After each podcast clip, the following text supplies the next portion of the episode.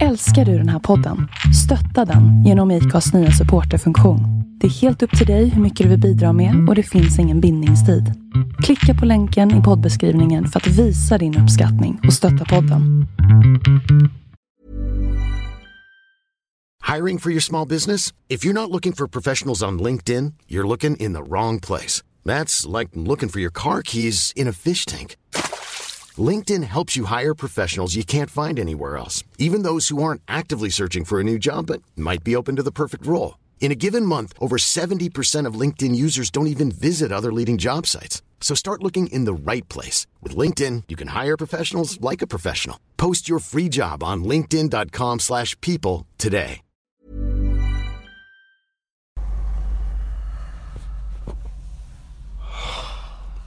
Den mest måste hosta av mig först. Har du hostat färdigt? Ja, för stunden. för stunden. Ja, Om du skulle inte ha locket på, bland annat för att få det kallare kvickare. ja, men det var andra sidan en större risk att tappa ut den här för knäna. Gör som du vill. Har du börjat? Ja, har vi kaffepratat klart nu eller ska Ja. vi? Ja. Mm. Ska jag bara vrida den här lite mer mot dig eftersom du är den superstjärnan i det här Men du, alltså, om du rent sådär praktiskt lägger den där, tar den oss båda två då? Nej, men jag kan hålla den så. Det är ingen, ingen big deal. Ja, ja. Du får sitta så där hela tiden. Ja, men det brukar jag göra.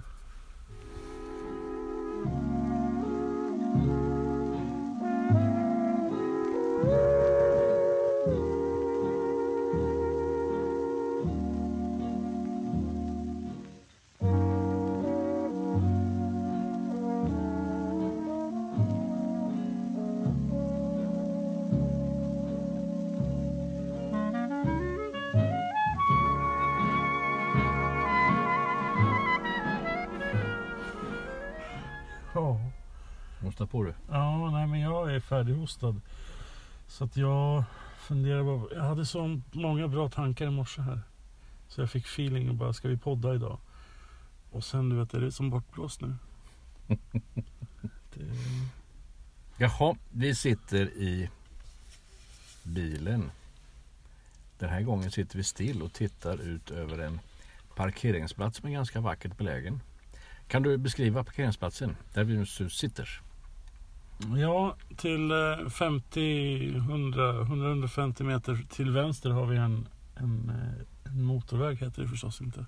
Nej, men en väg. En väg, en högtrafikerad väg. Och där kan man då svänga in till höger. Och eh, om man kör lastbil så är det förstås ett bra ställe att sova på. Eller fika eller vila. Och eh, där står vi nu och tittar ut över Tranås eh, skyline, eller woodline sa du. Ja, för det finns inte mycket sky här. Det finns ett och annat hyreshus som är väl fem våningar högt. Tranås är ingen hög stad. Den är ingen låg stad heller. Den är bara inklämd bland alla sina träd och parker. Det är ganska vackert. Härifrån sett, vi, vi är högt över allt det högsta. Mm. Vi är faktiskt högre än vattentornet. Som just i vårt fall är inte syns, det är nedgrävt i en kulle. I en hög kulle. När Tony flyttade till Tranås så i brist på körkort och allt vad det kan innebära så hade han inte sett ett och annat kring själva byn. Då ville han att jag skulle åka med honom en gång till Höganloft. Höganloft? Jag var ju nära på att vägra direkt. Kan du inte prata? Det heter Höganloft. Och den lilla betoningsskillnaden gör allting i världen. Vi sitter på Högan Loft med utsikt över själva stan. Med utsikt över en vik av sjön som har många öar. Och nu måste jag ju citera piraten igen bara för att han råkade bo här. Då han skriver lite syrligt och kärleksfullt samtidigt. Jag bodde en gång i en stad som låg vid en sjö som hade lika många öar som året har dagar. Som hade tre kyrkor men inget systembolag. Så börjar han. Och då bor han här på 20-talet. Det är en beskrivning så bra som någon. Ja, jag vill veta varför det är en sån big deal om det heter Höganloft eller Höganloft. Nej, det är inget viktigt. Det, oh nej. Det är bara det att eh, säger du Höganloft det är lite grann som att säga att jag ska åka till Göteborg. Ja. Det är ju inte fel heller. Hur fel det än är. ja, det ord är viktiga och ibland väldigt oviktiga. Så kan man ju summera det. Ja, det är det. Men det med betoningen är, det är inte bara sådär oviktigt eller, eller nästan lite eh, fisförnämt, östermalmigt, inte alls.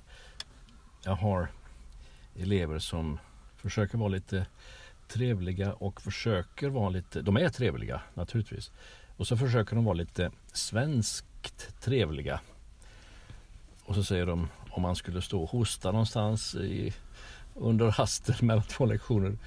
Krya på dig. Och krya på dig är ju helt korrekt svenska. Men åt skogen fel.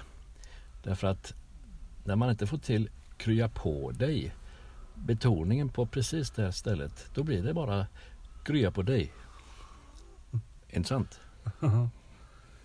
Mm. Men det, ja. Det, det jag tänker är att det, det är kanske unikt för svenskan på något sätt. Nej, det är det inte. Med, oh nej. Alltså till och med arabiskan då, alltså dessa krya på dig-elever eh, som då bara har tre vokalljud och där konsonanten då blir betydelsebärande på ett annat sätt som hos oss. Till och med där är betoning och hur man lägger orden eh, avgörande för att man ska förstå eller göra sig förstådd. Eh, det är alltid så. Och om det nu inte skulle räcka så finns ju också den mycket emotionella vokabulären. Om jag säger så här. Eh, Tony, okej, okay, det var det ena exemplet. Då kommer nästa. Tony. Ja. Så har jag satt exakt samma sak. Men det är helt olika meddelanden. Ja. Intressant. Ja, jag är van vid den andra. Ja, men det är den det, första helt så. Ja, det är klart. Ja. Nej, men jag, jag får för mig att eh, det är väldigt mycket mer i svenskan än vad det är till exempel är i, i engelskan. Med Ja. sådana typer av fraseringar. Ja, ja, ja. Kanske. Alla språk har sina eh, knep och egenheter. Alla språk är lika bra och alla språk är lika svåra. Eh, det vill ju ingen tro. En del kan ju hävda till exempel att finskan är så mycket svårare. Eh, men det är den inte. Alla språk är lika svåra. Eller om du vill, lika lätta när man är tillräckligt ung. För att man ska få in det lika enkelt. Kinesiska, finska, lika lätt. Men båda två ord de anses ju vara så jättesvåra. Eh, Men det är bara för att man utgår från sitt eget språk och i Ja. jämförelse så är det ju Ja. verkligen latin. Nu, lägg märke, nu var det inte jag som drog upp latin här, det var du. Det fanns en superduper teolog i Lund, professor, som heter Hugo Odeberg. Och han var högt aktad av allt och alla. Långt utanför sina teologiska råmärken. Han var en stor vetenskapsman. Han hade den egenheten att han då när han föreläste om något inom teologi, filosofi, historia, liknande ämnen. Så han blev då eh, inbjuden till diverse universitet över hela världen, men mest i Europa. Att eh, prata och föreläsa, vara gäst, ha gästprofessurer, sådana saker. När han gjorde det så gjorde han det på det landets språk. Oj. Ja, faktiskt. Han kunde ju redan handfullspråk så att säga från början. Eh, för han var en duktig elev i skolan. Så enkelt var det. Och mycket läraktig. Men han nämnde att det svåraste var att föreläsa på finska. Hur kan du sträcka på dig? Ja, det kan jag verkligen göra. Men han gjorde det. Eh, och, och så där vidare.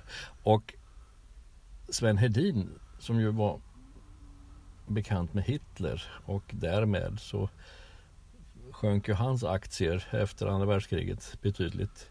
Han dog 1949 så han hade inte så stora problem med att han blev oönskad individ. Men när han var som mest igång upptäckte världen, det vill säga för europeer och med europeiska mått mätt upptäckte världen bortåt Asien så eh, gjorde han ju expeditioner som varade tre år och två år och sådär. Han fick Oscar Andres höga bistånd och han fick Royal Society i London, deras höga välsignelse. Han åkte till tsaren i Sankt Petersburg, Nikolaj, och eh, fick finansiering av honom. Och han åker dit då och pratar med tsaren på ryska. Alltså redan där är det ju imponerande. Han, han eh, doktorerade i, i Berlin eh, på tyska naturligtvis. Och han var flytande på engelska och franska. Och med flytande så innebär det att han pratar någon sån här svensk engelska som vi skulle skratta åt idag. Men han kunde läsa tjocka böcker på engelska. Eh, även om det lät som han kom direkt ifrån Sverige. Och det var ju sant också. Men bara det att han kan presentera sitt ärende på ryska för den ryske kejsaren. Det är lite imponerande. Och sen så var han så väldigt produktiv. Ogift och eh, med en egen privatsekreterare, hans syster Alma som skötte allting. Han skötte hela hans liv egentligen. Eh, när det gäller papper och, och, allt sånt där. Han kunde skriva en bok mellan två tåg eh, medan han väntade eh, någonstans i Kashgar. Någonstans. När, när det är, när det är eh, eh, andra, första världskriget då kan han ju inte åka så mycket. Han får ju ägna sig åt att vara sekreterare i Svenska Akademin. Det är en annan grej han hinner med också. Eh, men han kan ju inte åka och eh, se sig om så att ja, men då åker han åtminstone till, dess, till de ställen han kan som inte är inbegripna i första världskrigets problem och krigszoner. Då åker han till det som då, men inte nu, heter Palestina. Kommer till Jaffa och då träffar han bland andra Palestinafararna. Alltså de som åkte ifrån Nås i västra Värmland 1890-talet till det heliga landet för att där starta en koloni i väntan på att Messias skulle komma för andra gången. Och det blev inget med det, men de var ju kvar. Och det var alltså trygga bönder ifrån Dalarna, duktiga, duktiga karar med både lie och grep och städ och slägga. Alltså en helt normal svensk självägande bonde. Då åker han dit och då har de varit där i en 20 år. 25 kanske. Och saker och ting har ju liksom stabiliserats. Nu är de en del av den eh, alltså Jerusalembilden. Och det huset de då bor i, ett hus de köper lite hyggligt billigt av den turkiska paschan. För att Palestina på den tiden tillhör ju det Osmanska riket. I alla fall ända tills första världskriget tar slut för då blir det ju en del utav Storbritanniens ja, ansvar. Det brittiska mandatet över, över Palestina och allt krångel som kommer efter det fram till 1948 och ännu mera krångel efter det. Alltså, då så åker han dit och träffar en som heter Eva Larsson som är en snäll liten pojke som var väldigt ung. Han åkte dit med sin mor och far från Dalarna. Han har skaffat sig en hobby som sen blir en eh, heltidssyssla. Han fotograferar och eh, framkallar och är en duktig fotograf. Alltså med våra mått mätt idag en mycket imponerande och duktig fotograf. Lådkamera naturligtvis. Och till den här kolonin som då heter American Colony. För det består av amerikaner då där först och dessa svenskar. Och eh, fru Spafford som, som då är överstinna och hennes dotter sen när hon dör som är överstinna efter henne. Den där American Colony med hälften, eller kanske något drygt det, svenskar. De har som största inkomst att sälja vykort. Kolorerade vykort. Och det kan man ju... Du skrattar här. Det kan man göra. Eh, nu, alltså med våra mått mätt och mejl och, och, allt det där. Va? Men då är det en viktig sak. Och då är det alltså han, hans vykort, hans kort helt enkelt som då i egen tryckpress de eh, förmerar och kolorerar och säljer till allsköns till turister alltså. Och det här är tidigt 1900-tal. Där det finns redan då alltså turister från Europa och från Amerika som åker till det heliga landet. Men, eh, Kära vem vad jag pratar idag. ja, jag tänker att eh, varför säger du kolorerade? Varför säger du inte färglagda för? Nej, men alltså man kolorerar, det, det heter det. Du vet när man färglägger en gammal svartvit film, det händer ju. Mm. Då säger man att man kolorerar den. Ja. Och det är likadant med eh, sådana här svartvita saker. På den tiden det inte fanns färgfilm alltså. Mm. Då kolorerade man kort och målningar och sådär. Jag hörde att man i Sverige, att det, var, det kanske var något aprilskämt någon gång. Att om man hade en svartvit tv, svartvit tv och sen så la man en strumpbyxa över så vart det färg-tv. Och att det typ gick hem överallt. Är det sant? eller? Ja, jag faktiskt minns det. Jag var inte så gammal. Eh, Jag minns det ganska väl. Han hette Kjell Stensson. Han var ljudansvarig på Sveriges Radio. Som innebar både radio och tv på den tiden. Han var skåning. Och då berättade han att om man drar en damstrumpa över tvn så får man färg. Eh, var på strumpförsäljningen dagen efter naturligtvis gick i höjden i hela Sverige. För att det var ju inte damerna som köpte strumpor till sig själva. Det var ju männen som köpte för att sätta på tvn. Och det där det är ett aprilskämt som heter duga. Eh, Det är svårt att få den spridningen idag på ett skämt. Ja, ja, ja, det går inte. Jag kom att tänka på en annan rätt bra aprilhistoria i DN. Dagens Nyheter hade en, en helsidas annons ifrån Toyota. De, de sökte testchaufförer, testförare till sin nya modell XQ10 Fast Special någonting. Som skulle komma ut det året. Och och en bild på själva bilen. Den blivande, den såg snabb ut redan på bilden. Och de ville helt enkelt ha frivilliga testförare till att köra denna bil. Så att de då skulle kunna lansera den senare. Och så skulle man anmäla sig då till eh, den japanske ansvarige här i Sverige. Och då stod det då en adress och eh, han hette Mr B Igioke. Och det lät ju japanskt och bra. B. Igioke efternamn. Ända tills man begrep hur man skulle läsa. Big, Big joke. Så var det med Toyota. Ja. Men var det DN eller Toyota som hade gjort det? Nej, det var ju Toyota själv alltså. Eh, Oh ja. Eh, Vi har ju hållit på med den här podden ett tag. Mm. Och sen under tiden då så har jag fått massa andra trevliga uppdrag som har med det att göra också. Mm. Och då hjälper jag en podd som heter Gudskvinnopodden att göra sin podd Ja. helt enkelt. Och eh, ett avsnitt som släpptes idag handlade om hur årstiderna påverkar oss. Alltså både till för och eh, nackdel liksom. Ja. Eh, och eh, ett, ett av resonemangen där var att, att man eh, under eh, den årstid som nu har varit, den gråa och den trista och tråkiga liksom vintern, slaskvintern. Mm. På något sätt inbjuder till vila. Och, eh, och att det är anledningen till att det, ja, det, det spritter igen på våren. Mm. Vad tänker du om det? Blir du påverkad av årstiderna? Ja, om jag själv blir det alldeles personligen.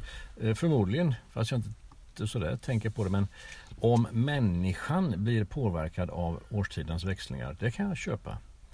Det kan jag mycket väl tänka mig. Det kan jag utan tvekan tänka mig. Inte minst för att det lär vara så att självmordsmängden samt normal dödlighet på äldreboenden ökar dramatiskt i april.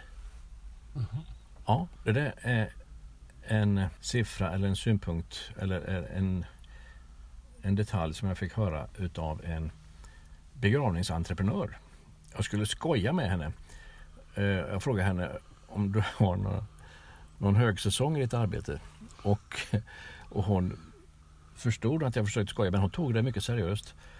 Och hon sa att ja, att april det var nog den högsta.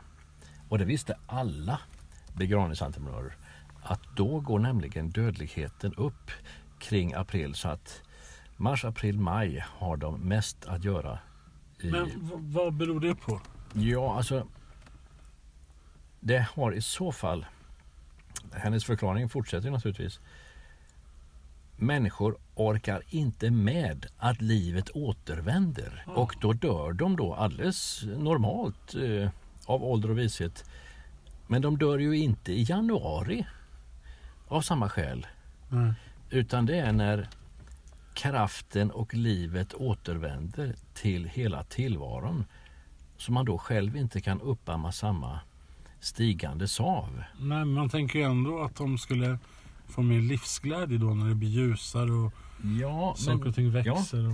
men du vet då ska man också då ska man också göra en personlig prestation av att vara en del av att livet återvänder.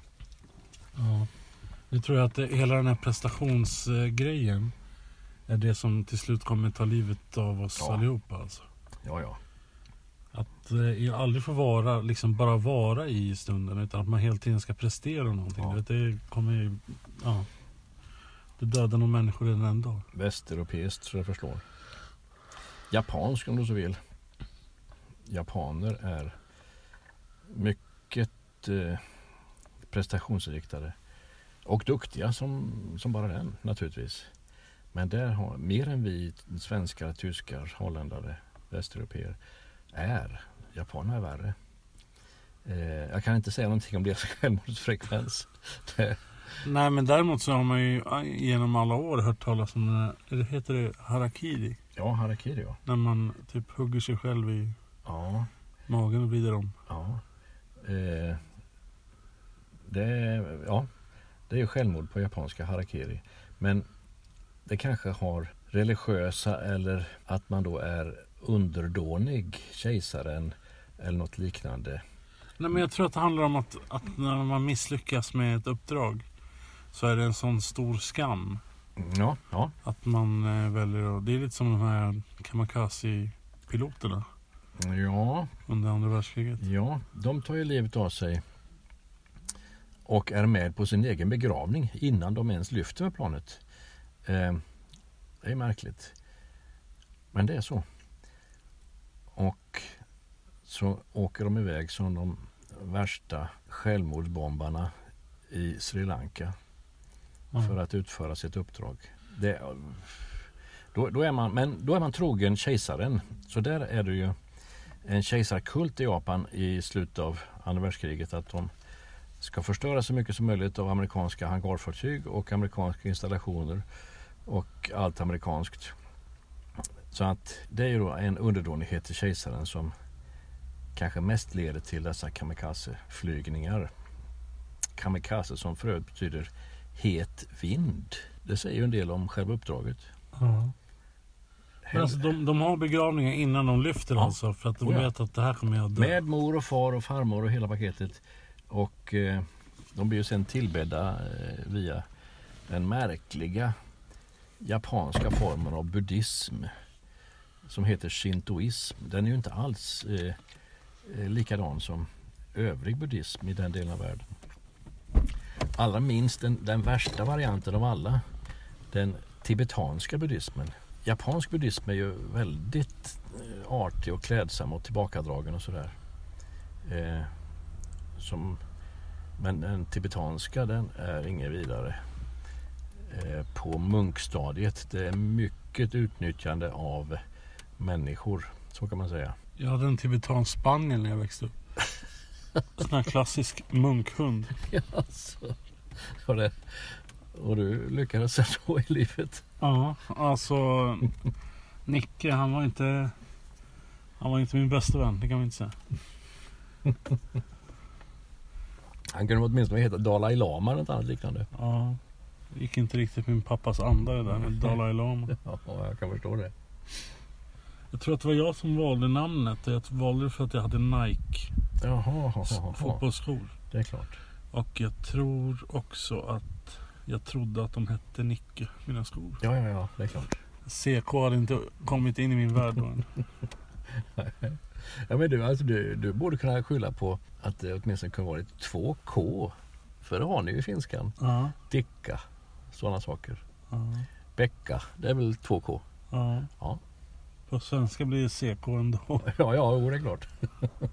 Det en- enda vi har av äkt finskhet i svenskan det är ju nästan samiskan. Som då har två K i Jokkmokk och, och liknande samiska ord. Ja. Eh, Sarek, och, och sånt där. Men det, jag tycker det är märkligt just det där med samiskan. Att den inte är mer utbredd i svenskan liksom. Än vad den är. Ja, alltså de kämpar ju med näbbar och klor offentligt finansierat att behålla så mycket sameri som möjligt. Det finns 2500 renägare i Sverige. Eh, också de offentligt finansierade från början till slut. Men, men sen finns det lite högt räknat en 20-25 000 med samiskt påbrå som kallar sig samer. De flesta bor i Stockholm. Det är ju inte många som tror men det är så. Och jag ska inte hacka på samerna eh, mer än de hackar på varandra. Eh, för det är ungefär vad de gör. Men vi kan gott finansiera den lilla spillra av samer med olika stöd och med olika radioprogram och med olika, vad det nu kan tänkas vara, kulturyttringar. Det är en sån liten skara så att det gör ingenting. Men eh, jag känner till otroligt lite om historien kring samerna. Men var de utbredda över hela Sverige då? Back in the day? Eller har de alltid hållit till där uppe i norr? Ja, det är dålig dokumentation. Eh, Allt är dokumenterat från och med Axel Oxenstierna tidigt 1600-tal. Eftersom han är pappa till den svenska byråkratin och den svenska att man registrerar människor och vad de gör och allt det där. När de föds, när de dör och allt däremellan. Men innan dess så är det sparsamt. Man visste att det fanns lappar. Och ingen säger samer på den tiden utan det är ju lappar hela tiden. En av de första bibelöversättningarna är faktiskt till samiska. Eh, och till finska kan du tänka dig. Den översätts ju då ifrån Sverige eh, till finska. För att Bibeln ska finnas på folkspråken. Och det här är tidigt som attan. Det är före King James Bible.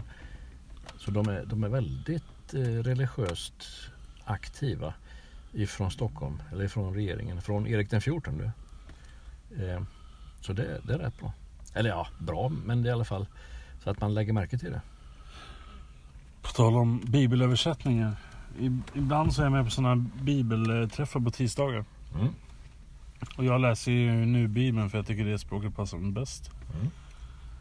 Och så, så läser man då en vers var eller sådär. Så läste jag från min nu Bibel. Och då var det en av damerna där som reagerade jättestarkt så att det där, men det där känner inte jag igen. Alltså, vad är det du läser för någonting? Och det vart en väldigt tumult där.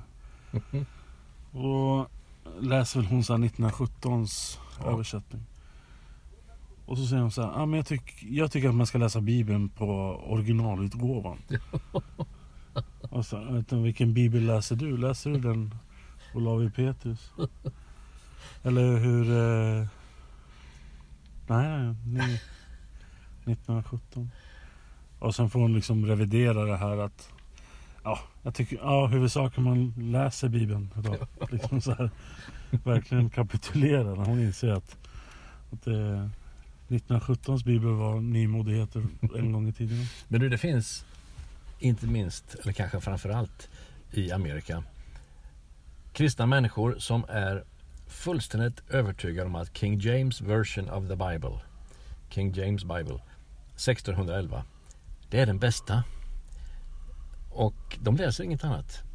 Och det är ju då hyggligt, hyggligt läsbart, det är det verkligen. Det är inte alls som eh, Gustav Vasas bibel, den, den kan man ju inte komma igenom två meningar för man fastnar. Eh, Men King James går fortfarande att läsa och förstå. Men det är ju då gammal engelska. He that behoveth. Behoveth. Vad betyder det? Ja, det, det betyder helt enkelt han som behöver. Det ser du likheter mellan svenska eller skandinaviska språk och, och germanska språk, tyska, engelska. He that behoveth shall eller något liknande. Han som behöver skall. Eh, den slags engelskan finns i King James version. Och det är samma sak som med din dam där med 1917. De kan aldrig läsa något annat än King James. För det är den riktiga. Nej, det konstiga är liksom på något sätt att eh, när man säger en sån sak så, så bestrider det ju allting som den kristna tron handlar om. Liksom. Ja, ja, men det, det blir en egen, en egen tradition och ett eget minne och ett eget sätt att lyfta upp något man tycker är heligt. Mm. Och då får det plötsligt ett eget liv. Ja. Nej, det finns mycket i den äldre generationen av kristna som jag inte riktigt har greppat ännu. Men jag försöker. Ja, alltså du, du går din lugna lunk framåt. Eh, och mycket, på mycket rätt spår. Men då får du sådana där som din dam där som korrigerar dig. I can feel Ja.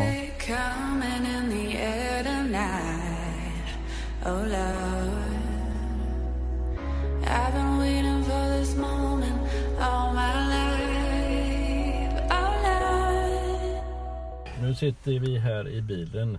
Tony Lappalainen och jag. Och så ringer du och stör. Och jag, my name is Luca, I live on the second floor. Vad pratar du? Ja.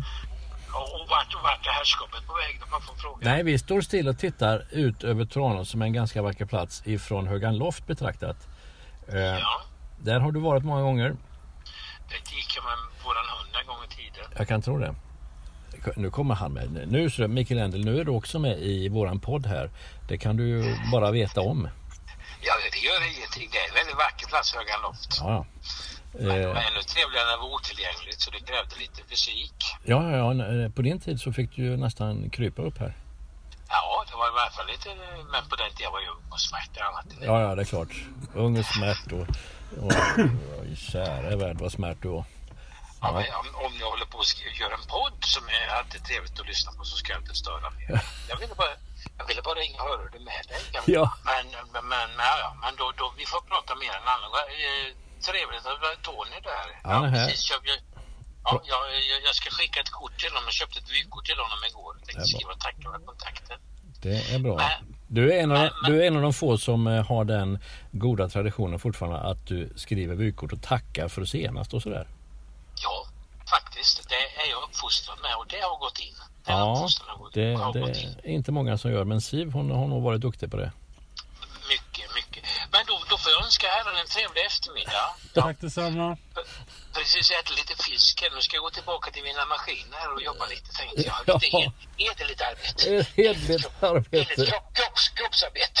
Ja, Men eh, att göra snygga mattor ska vi göra. Men det är bra det. det är bra Mikael. Säg, ni kan komma hit och göra en podd om ett av de få kooperativt ägda företagen i Sverigefesten en gång. Det vore trevligt. Det vore mycket trevligt. Det finns inte många kooperativ. Det är faktiskt RFSU Oj. och vi som är i stort sett de enda kooperativt ägda arbetar- arbetägda företagen på landet. Oj då. Vad nu RFSU gör, det vet jag inte. Nej, jag, jag har ingen aning vad de gör. Det säger vi. Det var bra. Hej då. Hej med dig. Ingenting är självklart längre. Så kan man säga. Jo, vad var det jag sa? Eh, när det gäller eh, korrigera och när det gäller att läsa bibeltexten. Jag kan inte släppa King James riktigt än. Gör inte det? Den här, den här historien ur levande livet kan jag ha sagt förut. Jag kommer inte ens ihåg. Men den är bra nog att upprepa i så fall. När King James kommer ut 1611 så är det en, eh, det är en stor händelse i den brittiska världen och därmed i resten av världen när då Storbritannien blir Storbritannien. Inte bara England alltså utan får kolonier över hela världen. Riket där solen aldrig går ner. Och då har man till den änden goda korrekturläsare för att det ska bli bra engelska. En av dem är William Shakespeare, naturligtvis. Man tar de bästa som finns. Shakespeare han korrekturläser, han översätter ingenting utan han bara ser till så att det är vettig engelska och läsbar engelska och sådär. Men så ändrar han en grej. I Saltaren i psalm 46 så står det att ni skall darra inför mitt anlete. Eller något liknande. Ye shall shiver before my face. Before my... Vad det nu kan vara. Han ändrar på det. Ifrån darra, shiver, till skaka. Det är inte så stor skillnad. Men det är inte, det är inte något stort brott begånget. Men han ändrar på det i alla fall. Det här upptäcker man först på 1800-talet. När man gör en revidering av King James. Längre ner i samma psalm ändrar han på en grej till. Och det står någonting om eh, Herrens svärd. Sword. Det är ju det är ett vapen. Alla vet ju vad ett svärd är. Och då byter han ut det mot ett annat vapen. Spjut. Spear. Spear. För att han vill ha med sitt eget namn i den eviga texten. Shakespeare. Och det där finns att läsa i psalm 46. Och nu vill jag minnas att det är psalm 46.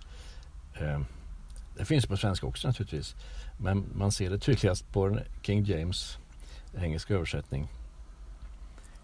Och det där är en lustighet eh, som man upptäcker först flera hundra år senare. Och då tänker man, i all världen har översatt det här? Ja, det var den och den, en duktig hebraist från Oxford eller något liknande. Jag var korrekturläst då och tittade, jaha, William Shakespeare. Så är det. Ja. Jag kommer du ihåg vart du berättade? Nej, det är klart att inte jag. Vart du berättade första gången för mig. Detta skedde under en eh, lunch tillsammans med eh, Felicia. Har man hört. På Golden Tie i Tranås. Första gången vi träffades. Nej, det var ju på Bang. Ja, ja, ja. ja. Eh, men Felicia hon är alltid med. Eller hon var i alla fall ett tag. Jo, jo, men hon ledde ju dig fram till Gud. Ja. Mot sin vilja och av en slump och sådär. ja, precis. Ja. Så det var mycket spännande. Ja, och kaffe blir man kissnödig. ja jag skyll på det du. Ta en paus du. Ja. Nej, nej, nej. Utan jag tänker så här. Att det finns någonting med våren som gör att man ändrar sinneslag. Ja. Och eh, många drar ju parallellen till naturen förstås. Eftersom det är den, den mar- största markanta skillnaden från, från vintern. Liksom. Att- Mhm. att, men jag, jag, jag får en känsla någonstans att, att det är någonting annat och att det finns en biblisk koppling till det. Ja. Ja. ja. Eh, Okej, vad menar du då?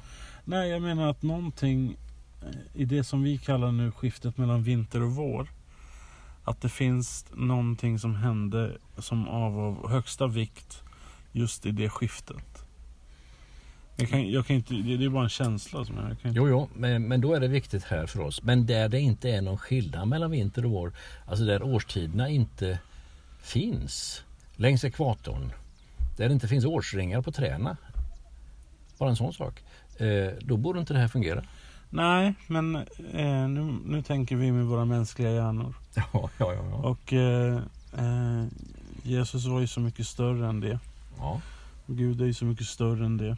Så jag tänker att han kanske inte bara gjorde saker för sin tid och sin plats utan han gjorde det för när evangeliet hade spridits till norra Europa. Mm. Och det finns något signifikativt med att årstiderna förändras. ja, ja. Att, det, att det i sig har skapat någonting i Bibeln, alltså en, en förändring i Bibeln som det är jättesvårt att eh, så här, pinpointa vilket år saker och ting händer. Så det blir ännu svårare att pinpointa vilka månader det sker i, tänker jag. Mm. Mm. Men jag tror inte att det är så enkelt som att jag tror att det finns något andligt i det. Att eh, när, årsskift, när årstiderna skiftar så, så skapar det en förändring i människor. Men eh, det kan inte uteslutande vara det vi ser. Mm, mm. Mm. Jag kanske kan hålla med dig.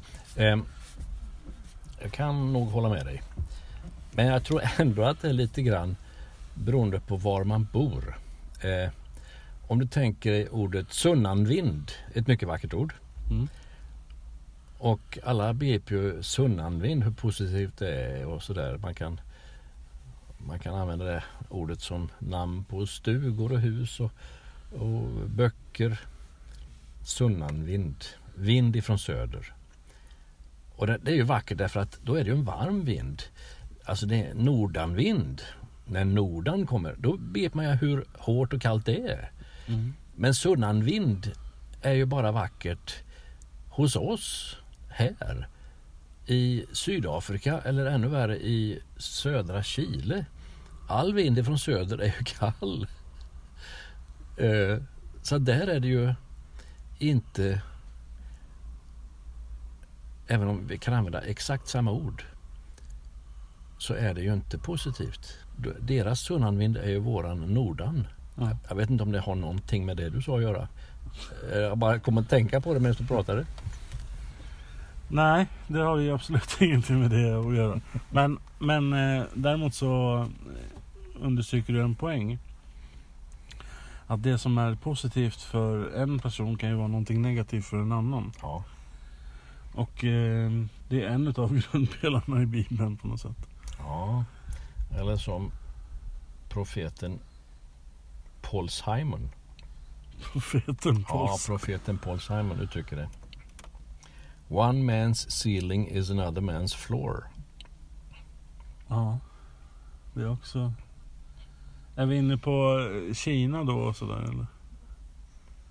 Hur får du det till Kina? Ja, d- d- vårat golv är deras tak. Ja, jag tror inte. Nej, nej, nej. Alltså jag är gärna inne på Kina av andra skäl. Jag tycker det är bland de mest intressanta länderna som finns. Eftersom Guds församling, eller Guds rörelse, det är inte mycket till församling i fråga om hus, väggar och tak. Utan det är en kristen rörelse mera. Växer i Kina på ett sätt som ingen har sett någon gång i världshistorien och griper omkring sig. Eh, redan i Kina, i västra Kina där det då finns 150-procentiga muslimer, uigurer och de fanns redan 1903 när Höjer startade Slaviska missionen. Ehm, alltså det som idag heter Ljus i öster. Och ju längre ifrån källan desto värre. Det är alltid så. Det är ganska långt ifrån Mecka och Medina men muslimerna i västra Kina de är mer muslimska än i Jordanien, i Saudiarabien. Den saken är klar. Och de försöker hålla sitt arv. Inte så mycket deras arv, men det påtvingade arvet försöker de hålla väldigt högt. Även där griper den kristna rörelsen omkring sig och vinner terräng och vinner människor. Och det är, det här är lite gamla siffror, det vill säga 3-4 år gamla siffror.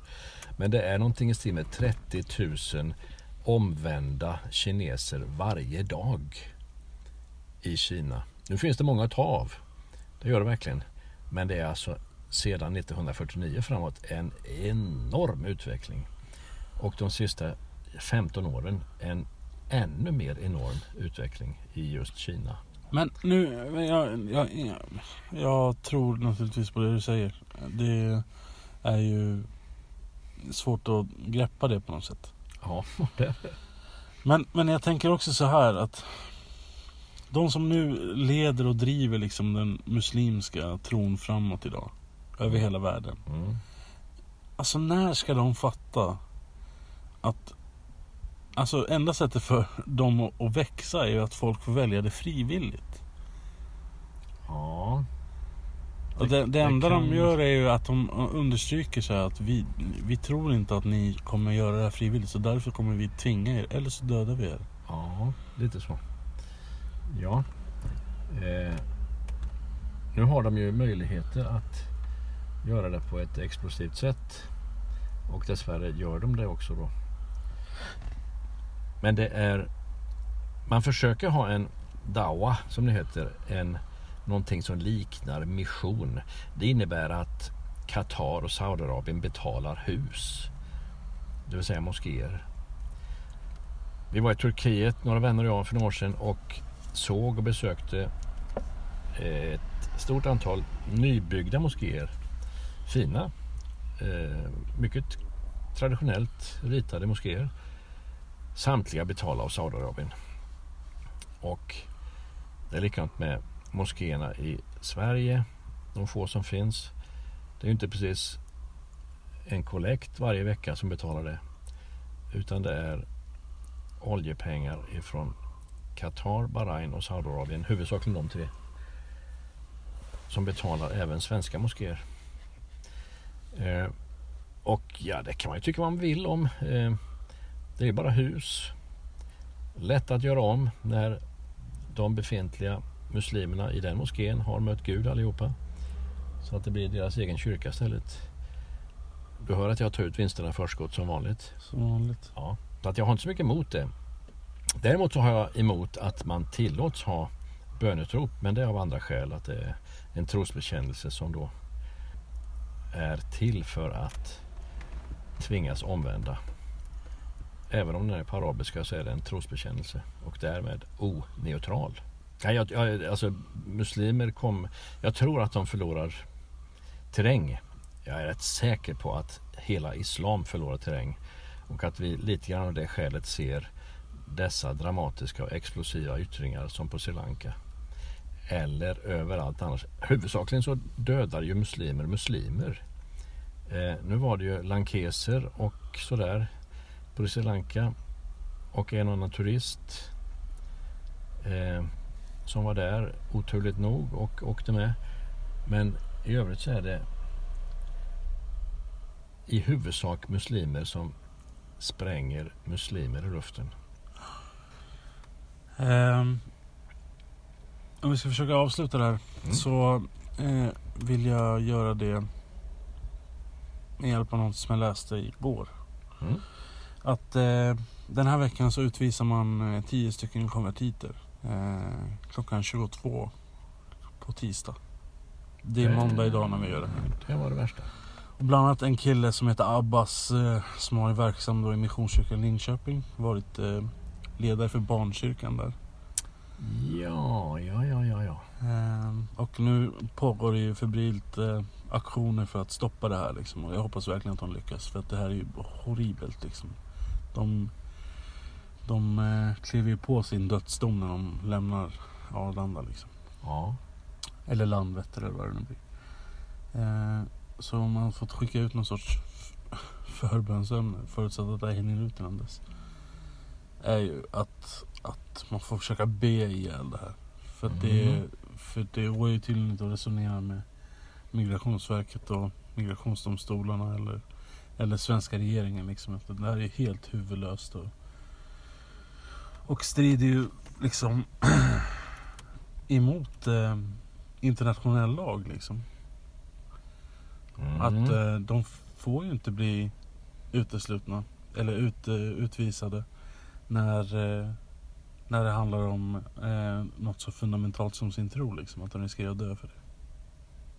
Men som Migrationsverket säger att vi har ju aldrig utvisat konvertiter. Eh, baserat på att de inte tror att de är konvertiter. Mm. Helt enkelt. Vad säger du om det? Jo, jag tror att Gud i himlen hör bön och därmed har jag inte sagt någonting. Har jag bara sagt att ställer du i solen så blir du varm. Eh, det är ju en sån där sanning. Men jag tror att du, du och jag som spelar in det här före den här tänkta utvisningen. Vi kan ju be till Gud. De som lyssnar på det här kan ju så att säga i efterhand och för sent be till Gud. Det går lika bra. För att Gud hör ju så att säga i förväg det som bes i efterhand. Det är inga problem alls. Så att därmed så skickar vi gärna iväg detta bönämne till resten av de som lyssnar. Tio konvertiter. Är det afghanska pojkar allihopa? Vet du det? Ja, jag tror det. Ja. Ja. Och att de ligger i Guds hand.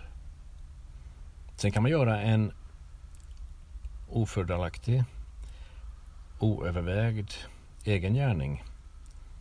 Det ligger nära till hans också. Att de själva i förvar eller på väg att eh, skickas, på väg att kliva på planet, att de tar livet av sig. Mm. Det har hänt, men de är i Guds hand. Ja. Men jag tycker att det är så magstarkt när en kille är så tydligt involverad och liksom Ja. undervisar barn i Yes, kristen. yes, yes. Och sen så säger man nej men du, du känns inte trovärdig som konvertit. Ja. Skulle det då visa sig att han är handlagd av en sunnig muslim som pratar hygglig svenska på Migrationsverket. Jag hittar inte på nu, det här är taget ur verkligheten. Då blir det ännu mera magstarkt. Eh, Det som sker nu är i alla fall att man försöker ta reda på mer information om, eh, om de här fallen. Alltså det finns den här konvertitutredningen som har gjorts av ett gäng pastorer. Och, och de är ju verkligen i bräschen för att eh, få stopp på det här. Ja. Eh, och sen så uppmanar man ju folk till fredliga aktioner för att stoppa de här Ja. utvisningarna. Ja. Men det är också så här att det var ju en tjej som var dömd där nyligen för att de stoppade en, eh, en utvisning Mm. på flygplanet. Mm. Eh, sen vet jag inte om det överklagades eller hur det blev. Men, men det är ju också så att folk kanske drar sig för att göra aktioner gentemot sådana såna grejer. Mm. Ja. Nej, jag, jag kan inte kommentera det på något särskilt uttrycksfullt sätt. Utan jag bara noterar att Men med det i tanken, plocka fram något ur din, ur din bibelbank. nå- något som passar här menar du? Ja, Det finns ett kapitel i Johannes evangelium som man ibland brukar kalla den överste prästerliga förbönen. Och det är helt enkelt Jesus som ber till Gud Fader i himlen för sina lärjungar. Och då säger han ett långt stycke. Då säger han bland annat så här. Detta är evigt liv. Att de, att de känner dig. De, det är alltså lärjungarna han pratar om. Detta är evigt liv, att de känner dig, den levande guden. Det är lite märkligt det där. Evighet, det är ju en tidsrymd. Det begriper vem som helst. Och det tog en evighet att komma in eh, genom tullen. Vi fick sitta en evighet i väntrummet utanför tandläkaren. Alltså vi använder ju evighet när det handlar om tid. För att det är en tidsangivelse. Men Jesus säger någonting annat här. Detta är evigt liv, att de känner dig, den levande guden. Att man känner någon.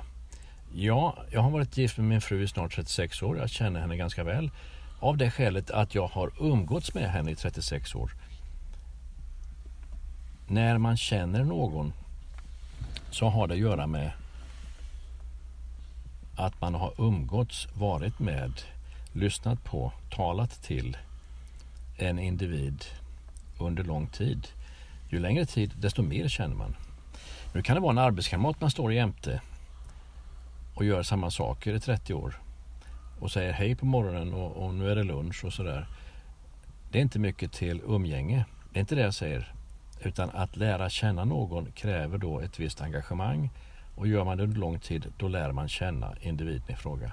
Att lära känna Gud som dessa konvertiter har gjort. Inte bara tro att det finns någon högre makt som vi kallar Gud utan att lära känna Gud. Det är evigt liv. Det låter ju som jag dödförklarar dem nu. Att de ska dö strax efter att de kliver av i Kabul. Det är inte alls det jag tänker på.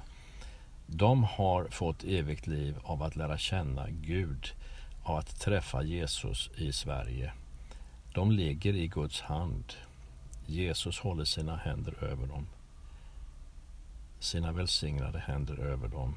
Även denna måndag innan den dramatiska tisdagen.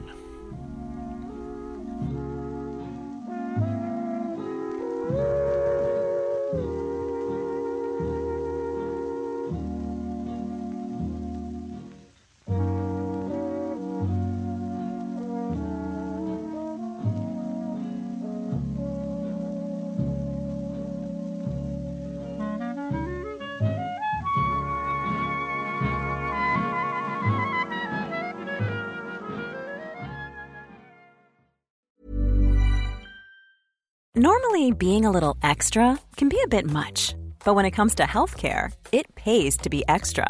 And United Healthcare makes it easy with Health Protector Guard fixed indemnity insurance plans. Underwritten by Golden Rule Insurance Company, they supplement your primary plan, helping you manage out of pocket costs without the usual requirements and restrictions like deductibles and enrollment periods. So when it comes to covering your medical bills, you can feel good about being a little extra. Visit uh1.com to find the Health Protector Guard plan for you.